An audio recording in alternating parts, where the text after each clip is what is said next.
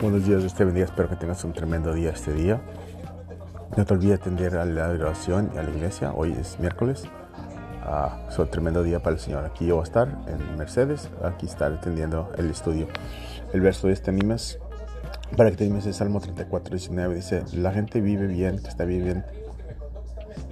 Tienen muchos uh, problemas, pero el Señor los ayuda, los rescata de todos sus problemas.